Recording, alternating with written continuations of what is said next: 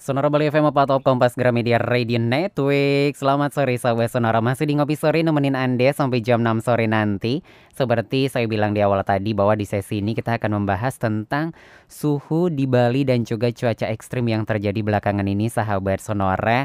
Dan pastinya buat Anda juga sore hari ini Yang mau streaming silahkan di sonorabali.com Sonora.id bit.ly slash streaming Sonora Bali Atau linktree slash Sonora Bali. Karena sore hari ini saya sudah kehadiran narasumber, sahabat Sonora tentunya akan kita ajak ngobrol untuk sore hari ini. Ada Bapak Tirta Wijaya selaku Subkoordinator Pelayanan Jasa BBMKG Wilayah 3 Denpasar. Selamat sore Pak Tirta, apa kabar? Uh, selamat sore Mas Putra, kabar baik. Sehat Pak ya? Sehat Pak. Oke, ini sore hari ini tengah kesibukannya Pak Tirta di kegiatan di kantor dan lain sebagainya masih meluangkan waktu nih untuk berbagi sore hari ini kepada sahabat Sonora yang belakangan ini Pak Tirta uh, suhu di Bali tuh tinggi banget gitu ya. Terus tiba-tiba dari beberapa hari ini hujannya lebat gitu ya disertai angin juga. Nah, kita akan membahas itu di sore hari ini. Tapi sebelum nanti ke cuaca ekstrim uh, ataupun hujan lebat yang terjadi beberapa belakangan ini, uh, kita ke suhu boleh dikatakan kalau suhu tuh tinggi ya, Pak. Nama tuh panas sebutannya uh, suhunya tinggi. Oh tinggi. Berarti suhu tinggi yang beberapa hari ini juga terjadi di Bali. Bahkan kita ngerasa, waduh ini kayak bukan Bali banget nih gitu. Ah, apa sih Pak sebenarnya uh, terjadi? Apakah itu memang normal kah? Atau sebenarnya memang belakangan ini suhu di Bali naik atau seperti apa?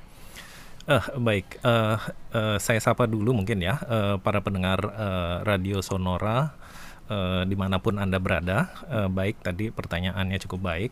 Jadi uh, saat ini kita masih dalam uh, masa periode musim penghujan ya Mas ya. Di yaitu di bulan Desember Januari Februari.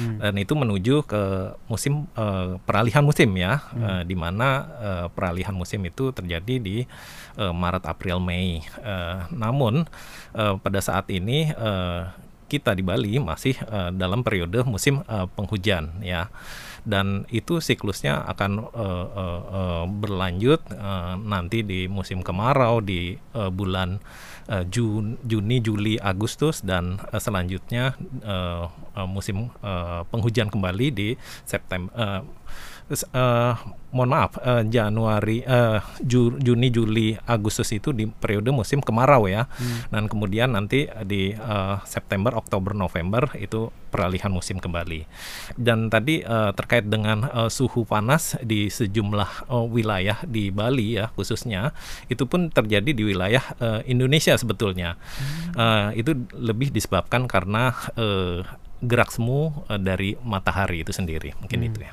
Oh berarti penyebabnya gerak semu matahari gitu yeah. ya Pak ya. Itu berarti tidak hanya terjadi di Bali, tapi seluruh Indonesia juga mengalami hal yeah. serupa. Iya, jadi di uh, seluruh Indonesia uh, khususnya di di seputaran uh, uh, garis ekuator mm -hmm. itu mengalami uh, uh, suhu uh, suhu yang uh, cukup tinggi hmm. seperti itu. Namun masih dalam kategori uh, normal ya seperti itu. Oh itu masih tergolong normal yeah. ya suhunya. Yeah. Nah ini gerak semu matahari. Berarti ini memang uh, siklusnya malah terjadi di bulan-bulan Februari Maret ini atau uh, ini bisa berubah uh, setiap tahunnya Pak?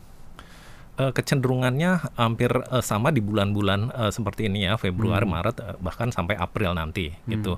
Jadi saat ini uh, berdasarkan pemantauan BMKG uh, terhadap suhu maksimum di wilayah Indonesia memang suhu tertinggi uh, siang hari ya pada hmm. umumnya itu mengalami uh, peningkatan ya dalam beberapa hari terakhir ya uh, tercatat suhu 36 3 derajat Celcius itu terjadi di uh, tanah merah di Papua ya. Hmm.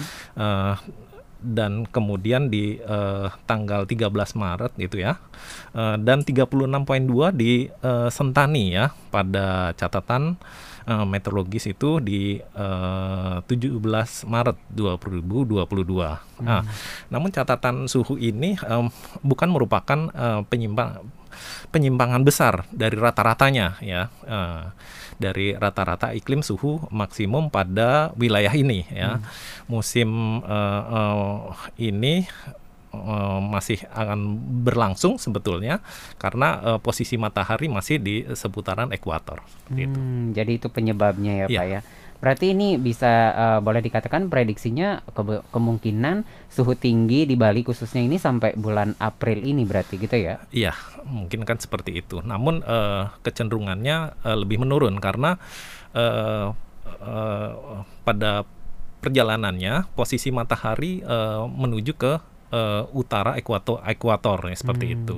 Sedangkan Bali sendiri di wilayah uh, 8 uh, uh, lintang selatan seperti hmm. itu. Oke, jadi kemungkinan ke April ini cenderung menurun suhunya seperti ya. itu ya. Tapi ya. tidak menutup kemungkinan masih juga kita merasakan suhu yang tinggi gitu di ya. Bali ya, Pak ya. Iya, betul. Oke, nah ini uh, tentunya prediksi memang sampai kemungkinan sampai April, tapi mungkin nggak sih Pak? Ini kan prediksi sampai April, tapi mungkin nggak sih sampai bulan berikutnya Mei juga masih suhu ini mungkin masih tetap akan tinggi kita rasakan atau seperti apa? Uh, kita perlu waspadai sebetulnya, tapi na namun perjalanannya uh, matahari menuju ke uh, utara ekuator atau artinya uh, lintang utara itu uh, kecil kemungkinan untuk uh, meningkatnya uh, intensitas matahari atau hmm. peningkatan suhu ya hmm. di wilayah Bali khususnya seperti hmm. itu. Oke, jadi uh, ini memang tidak terjadi di Bali saja tapi seluruh Indonesia mungkin ya. gitu ya Pak ya, ya mengalami betul. di bulan uh, Februari Maret ini gitu. Bakalan ya. pasti setiap tahun kita bakal ngerasain suhu tinggi seperti ini di bulan-bulan ini berarti dong ya. Ya, betul. Jadi uh, kita bisa uh, merasakan suhu tinggi ini di bulan uh, uh, Februari, Maret, April hmm. dan kemudian nanti muncul kembali di bulan-bulan uh, uh, uh, akhir tahunnya September, Oktober seperti itu. Oh, berarti setiap peralihan musim ini akan muncul suhu ya, seperti ini berarti siklusnya ya? seperti itu. Mas. Oh, ya. berarti ini memang uh, setiap pergantian musim ini bakalan terjadi ya. suhu ya. ini gitu ya. ya. Oke, tapi kalau uh, ada nggak sih Pak data sendiri kalau di Bali ini kan selama ini suhunya tinggi gitu ya? ya. Ada nggak sih data suhu tertinggi yang uh, selama ini uh, di Bali itu kira-kira berapa? Uh, baik, uh, untuk suhu di Bali sendiri kita ambil contoh di Denpasar ya. Hmm. Uh, untuk uh, suhu rata-rata di di bulan uh, Maret ini itu sebesar uh, 32.7 derajat Celcius seperti oh, itu. Itu masih tergolong normal ya? Ya, uh, namun kita bisa lihat sendiri di lagi di sini da, da, dari kurun waktu beberapa hari uh, ke belakang uh, itu uh, kondisi suhu Denpasar seminggu terakhir ini ya hmm. uh, itu terjadi uh, peningkatan ya sebesar uh, 35 derajat Celcius itu ya oh. untuk Denpasar itu di tanggal uh, 3 Maret 2022 kemarin. Hmm. Oh, ya, kemarin itu masih tinggi ya. Iya, betul. Okay. Namun kecenderungannya memang uh, uh, menurun ya, hmm. seperti itu. Ditambah lagi uh, cuaca yang tidak menentu seperti sekarang ini. Oke, jadi uh, suhu ini memang siklus pergantian musim ini akan ya. terjadi gitu ya Pak Tirta iya, ya. Betul. Jadi bakalan dari musim hujan ke musim kemarau terjadi, dari musim kemarau ke musim hujan pun ini juga bakalan kita rasakan suhu yang uh, lumayan tinggi dari biasanya. Nah, tadi kan uh, suhunya kita kita bahas dan tadi sempat kita uh, menyinggung karena belakangan ini hujannya cukup deras seperti itu ini juga mempengaruhi suhu di lingkungan kita. Nanti kita bahas kenapa sih uh, tiba-tiba kema kemarin-kemarin itu kan panas banget gitu ya, tiba-tiba hujannya turun beberapa hari ini lebat sekali disertai angin juga. Nanti kita bahas di sesi selanjutnya Pak Tirta ya. Baik. Oke Sobat Sonora nanti kita lanjut lagi ngobrol tentunya sore hari ini tentang uh, cuaca ekstrim di Bali sahabat Sonora. Nanti kita akan ngobrolin tentang hujan yang sampai tadi pagi pun masih terasa masih terjadi seperti itu. Nah, seperti apakah uh, sampai kapan akan kita merasakan seperti ini prediksinya nanti kita akan bahas di sesi selanjutnya. Yang mau streaming silahkan di sonorabali.com sonora.id, bit.ly slash streaming sonora Bali, atau linktree slash sonora Bali agar Anda bisa dengerin di mana pun Anda berada untuk sore hari ini.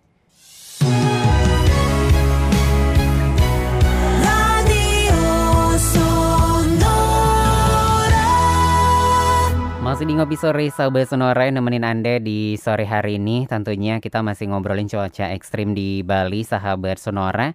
Bersama Bapak Titra Wijaya selaku Subkoordinator Pelayanan Jasa BBMKG Wilayah 3 Denpasar dan tadi kita sudah membahas nih sahabat Sonora mengenai suhu tinggi di Bali dan ternyata ini tidak hanya terjadi di Bali tapi juga di Indonesia sahabat Sonora karena dipengaruhi oleh gerak semu matahari. Dan tentunya tadi udah dijelaskan uh, kenapa itu bisa terjadi, terus prediksinya sampai kapan, kemungkinan sampai April ini sahabat Sonora ya. Dan tidak menutup kemungkinan juga mungkin uh, akan lebih panjang ataupun lebih singkat seperti itu. Nah, selain suhu di Bali yang cukup tinggi kita rasakan yang mungkin beberapa dari sahabat sonora bukan mungkin lagi sangat mengeluh setiap harinya ya dengan suhu tinggi di Bali. Sahabat sonora yang rasanya panas banget tapi ternyata belakangan ini juga terjadi cuaca yang eh, hujan yang cukup lebat ya Pak Tirta. Ya ini juga mungkin masyarakat kenapa sih? Karena kemarin juga banyak di masyarakat beredar gitu banyak bilang wah ini hujan kiriman dari Mandalika nih dibawa ke sini gitu. Ini juga uh, banyak uh, spekulasi terjadi di masyarakat. Kalau kita melihat uh, belakang ini kan hujan cukup tinggi nih Pak uh, curah hujan. Uh, apa yang sebenarnya terjadi? Memang masih musim hujan kah atau seperti apa? Ya, baik. Uh, terima kasih. Uh, tadi apa uh, cukup anu juga ya apa unik juga uh, statement apa uh, dipindahkan hujan dari Mandalika kan luar biasa ya pindahin hujan ya.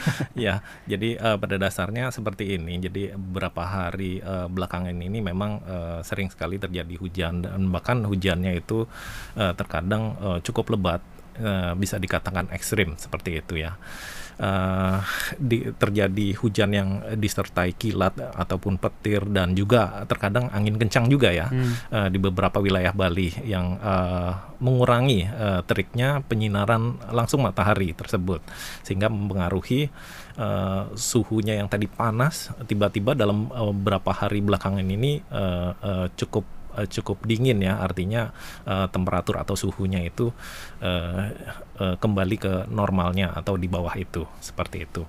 Jadi uh, kembali ke sinar matahari uh, yang uh, uh, ke permukaan bumi uh, jadi kondisi tersebut uh, berkaitan dengan adanya uh, bibit siklon ternyata. Jadi ada uh, ternyata ada uh, menurut pantauan dari BMKG sendiri hmm. bahwa uh, terjadi uh, bibit siklon yang saat ini sudah menjadi siklon bahkan ya. Namanya siklonnya adalah uh, siklon uh, siklon tropis Carlotte ya. Ini terbentuk di uh, pertama di wilayah uh, Samudra Hindia Selatan Nusa Tenggara Timur ya. Uh, sehingga terdapat uh, gangguan cuaca ya, gangguan cuaca berupa uh, hujan lebat, uh, disertai, disertai kilat ataupun petir dan juga angin kencang seperti itu. Oke, berarti ini siklus tropis Carlotte. Ya. Ini ya. uh, yang mempengaruhi kenapa cuaca belakangan ini menjadi ekstrim gitu ya Pak Tirta ya? Iya, betul. Oke, ini uh, apa penyebab siklus tropis Carlotte ini terjadi? Nah, ini akibat dari uh, uh, terjadinya tekanan rendah ya di wilayah uh, uh, selatan uh, Nusa Tenggara Timur hmm. yang uh, cukup besar. Jadi kalau kita flashback kembali dulu pernah uh, terjadi uh, uh, uh, terjadi siklon tropis juga ya di wilayah uh, yang hampir sama seperti ini ya. Uh, dan itu uh, hampir berulang kembali tapi uh, ini tidak sebesar uh, siklon tropis yang uh, tahun lalu seperti itu ya. Hmm. siklon tropis Roja ya uh, seperti itu. Dan uh, siklon tropis Carlotte ini uh, terbentuk di wilayah NTT selatan NTT ya kemudian bergerak ke arah barat ya seperti itu. Dan ini sangat mempengaruhi uh, uh, terhadap uh, cuaca di wilayah Bali hmm. khususnya dan itu berdampak ke wilayah Jawa dan juga N, uh, eh, NTB ya Nusa Tenggara Barat seperti hmm. itu. Oke, kalau kita uh, mendengar siklus ya siklon ini kan banyak ya Pak ya uh, jenis siklon-sikloninya ya, ini. Ya. Uh, berarti ini bakalan tiap tahun akan ada siklon yang berbeda ya akan uh, mempengaruhi cuaca di Bali khususnya di Indonesia gitu. Ya, uh, itu uh, uh, untuk siklon tropis sendiri itu merupakan uh, siklus yang wajar terjadi, khususnya di di bulan-bulan uh, uh, di musim uh, penghujan seperti ini uh, yang terjadi di wilayah uh, selatan Indonesia ya, hmm. khususnya seperti itu. Hmm. Namun nanti di saat musim-musim kemarau, siklon tropis itu terjadi di uh, belahan uh, bumi sebelah utara.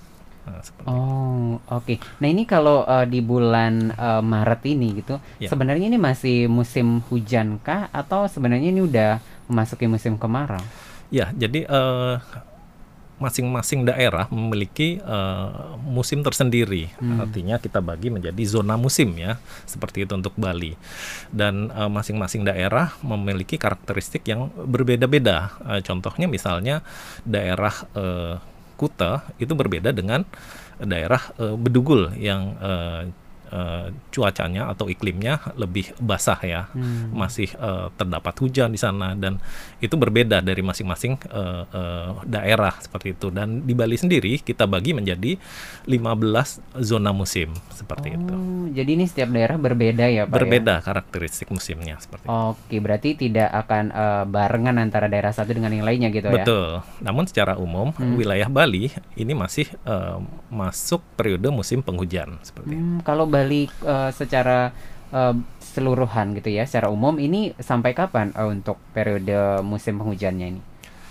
Uh, kita per, uh, kita prediksikan itu sampai uh, April ya, April hmm. uh, pertengahan Mei lah seperti itu. Hmm. Oke, jadi ini memang masih kalau secara umum Bali ini memang masih musim penghujan ya Pak ya. ya. Jadi masih sangat wajar terjadi hujan lebat ini gitu ya. Iya, betul. Namun uh, uh, perlu ditekankan kembali tadi terjadinya apa uh, terbentuknya siklon tropis di wilayah uh, selatan Indonesia khususnya selatan uh, yang saat ini uh, posisinya ada di selatan Jawa itu sangat berpengaruh terhadap uh, uh, terbentuknya pola-pola uh, uh, hujan yang ada di seputaran Bali itu sendiri, walaupun tidak se terkena secara langsung ya, mm -hmm. tapi uh, efek dari siklon tropis itu memang seperti itu. Uh, menjangkau daerah-daerah yang uh, dekat dari siklon itu sendiri, hmm. berdampak seperti itu, hujan hmm. lebat, disertai kilat ataupun petir dan juga angin kencang hmm. dan juga gelombang tinggi. Tentunya. Oke, nah tentunya ini juga uh, jadi apa ya kita harus tetap waspada juga Pak ya yeah. dengan siklon tropis Carlotte yang terjadi Carlotte. sekarang ini dan tentunya uh, berarti beberapa hari ke depan ini boleh dikatakan masih bakalan diprediksi akan hujan lebat masih bahkan akan terjadi lagi gitu.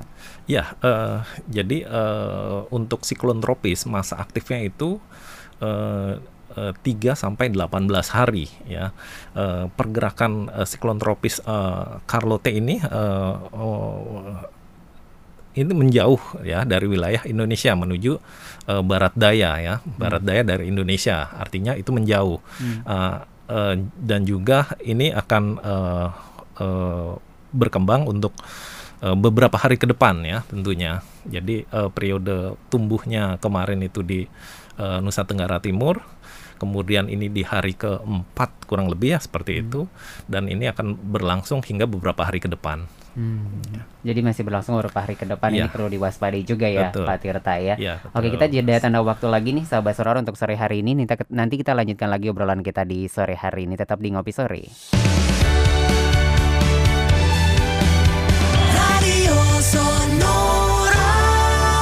Sonora Bali FM 4 Top Kompas Gramedia Radio Network. Masih di Ngopi Sore Sahabat Sonora sampai jam 6 sore nanti. Dan di sesi ini kita masih ngobrolin cuaca ekstrim di Bali Sahabat Sonora. Dan ini sesi terakhir kita ngobrol untuk sore hari ini. Dan pastinya di studio Sonora saya masih bersama Bapak Tirta Wijaya selaku Subkoordinator Pelayanan Jasa BBMKG Wilayah 3 Denpasar.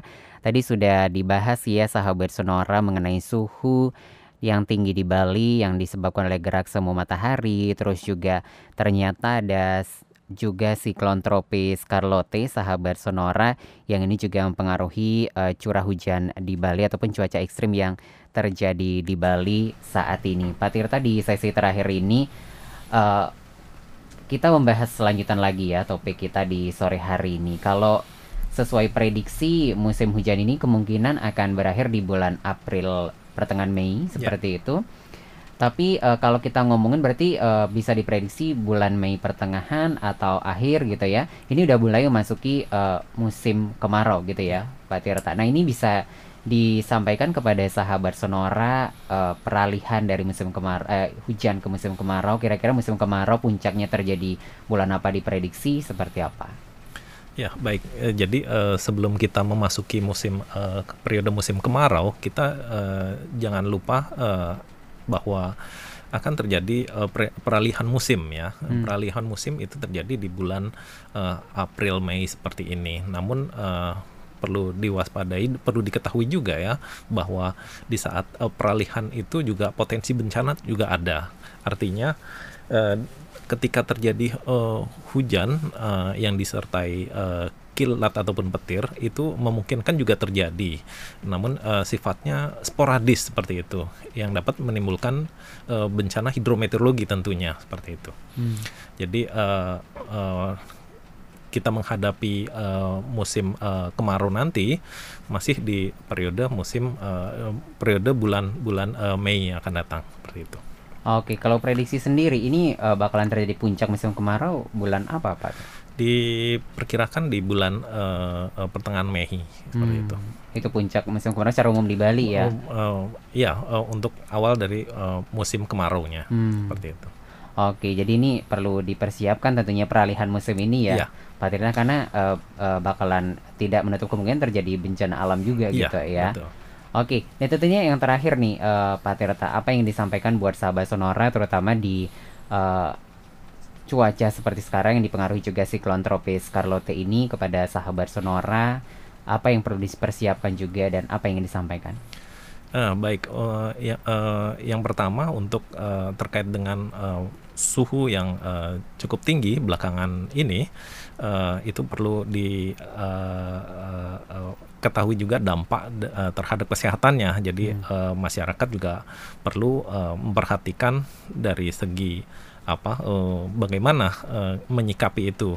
Tentunya ada beberapa uh, kiat atau uh, beberapa hal yang harus di di di dilaksanakan uh, seperti misalnya yang pertama mungkin uh, uh, menghindari dari dehidrasinya seperti itu kemudian uh, bagaimana uh, potensi apa uh, uh, terjadinya uh, penurunan kesehatan akibat dari sakit kepala juga hmm. karena de uh, dehidrasi dehidrasi itu uh, kemudian dari apa ya uh, kulit yang terasa panas uh, akibat dari uh, suhu itu tadi kemudian uh, uh, kejang-kejang dan lain sebagainya.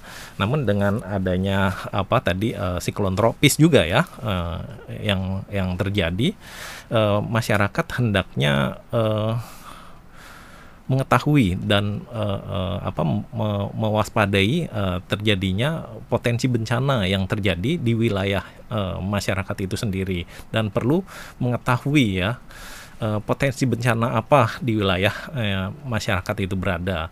Jadi dalam menghadapi uh, bencana uh, hidrometeorologi seperti uh, saat ini akibat dari adanya siklon tropis, uh, tentunya masyarakat bisa mengenali ya uh, daerah uh, mana yang uh, mempunyai memiliki potensi bencana itu tersebut. Hmm. Oke, baik ada tambah lagi Pak Tirta uh, mungkin himbauan ya, himbauan hmm. uh, kepada masyarakat juga uh, agar uh, di saat uh, musim panas, uh, uh, maksudnya suhu uh, tinggi belakangan ini uh, untuk uh, banyak mengkonsumsi uh, air mineral ya seperti itu.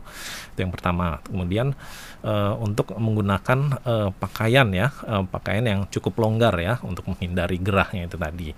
Kemudian uh, menggunakan topi juga ya. Uh, untuk uh, teriknya sinar matahari dan juga menggunakan uh, semacam sunblock seperti itu. Hmm. Ya. Oke, baik. Bagi sahabat sonora yang mungkin ini juga uh, pingin tahu ya Pak ya tentang perkembangan uh, dari cuaca di Bali, ini bisa uh, akses BM, BBMKG di mana nih? Uh, baik uh, bagi masyarakat yang hendak memperoleh informasi uh, terkini uh, terkait uh, uh, apa cuaca dan hal-hal lain juga BMKG membuka layanan informasi cuaca dan iklim 24 jam ya, hmm. ya melalui uh, ada di websitenya ya websitenya di uh, balai3.denpasar.bmkg.go.id kemudian juga ada emailnya juga bisa beremail ya di bbmkg3@bmkg.go.id atau uh, cuaca.bmkg3@bmkg at gmail.com ya. Hmm. Kemudian ada juga Instagramnya ya. Nah, Instagram itu di BMKG Bali ya. Kemudian juga ada Twitter ya. Twitter di BBMKG 3 tentunya seperti itu. Kemudian ada Facebook juga. Uh, di BMKG wilayah 3 Denpasar. Uh, kemudian juga ada WhatsApp dan Telegram di 0821 470 11360. Kemudian uh, untuk mempermudah uh, karena sekarang uh, zamannya gadget ya, Mas. Hmm. Jadi di aplikasi iOS juga dan Android di uh, bisa di-download ya di info BMKG ya. Uh, seperti apa cuaca yang akan datang, kemudian informasi-informasi terkait dengan iklim maupun gempa bumi seperti itu. Baik, jadi bisa diakses semua di sana Pak Tirta ya? Iya, betul. Baik, Sobat Sonora itu dia obrolan kita. Terima kasih Pak Tirta Wijaya sudah Sama-sama. berbagi informasi kepada Sobat Sonora di sore hari ini. Ya, Mudah-mudahan lain kesempatan kita bisa ngobrol lagi ya Pak ya. Baik, Mas. Oke, Sobat Sonora itu dia obrolan kita sore hari ini bersama Bapak Tirta Wijaya selaku Subkoordinator Pelayanan Jasa BBMKG Wilayah 3 Denpasar. Dan pastinya tetap dihimbau kepada masyarakat mewaspadai cuaca ekstrim yang terjadi belakangan ini. Ngopi sore saya lanjutkan sampai nanti di jam 6 sore.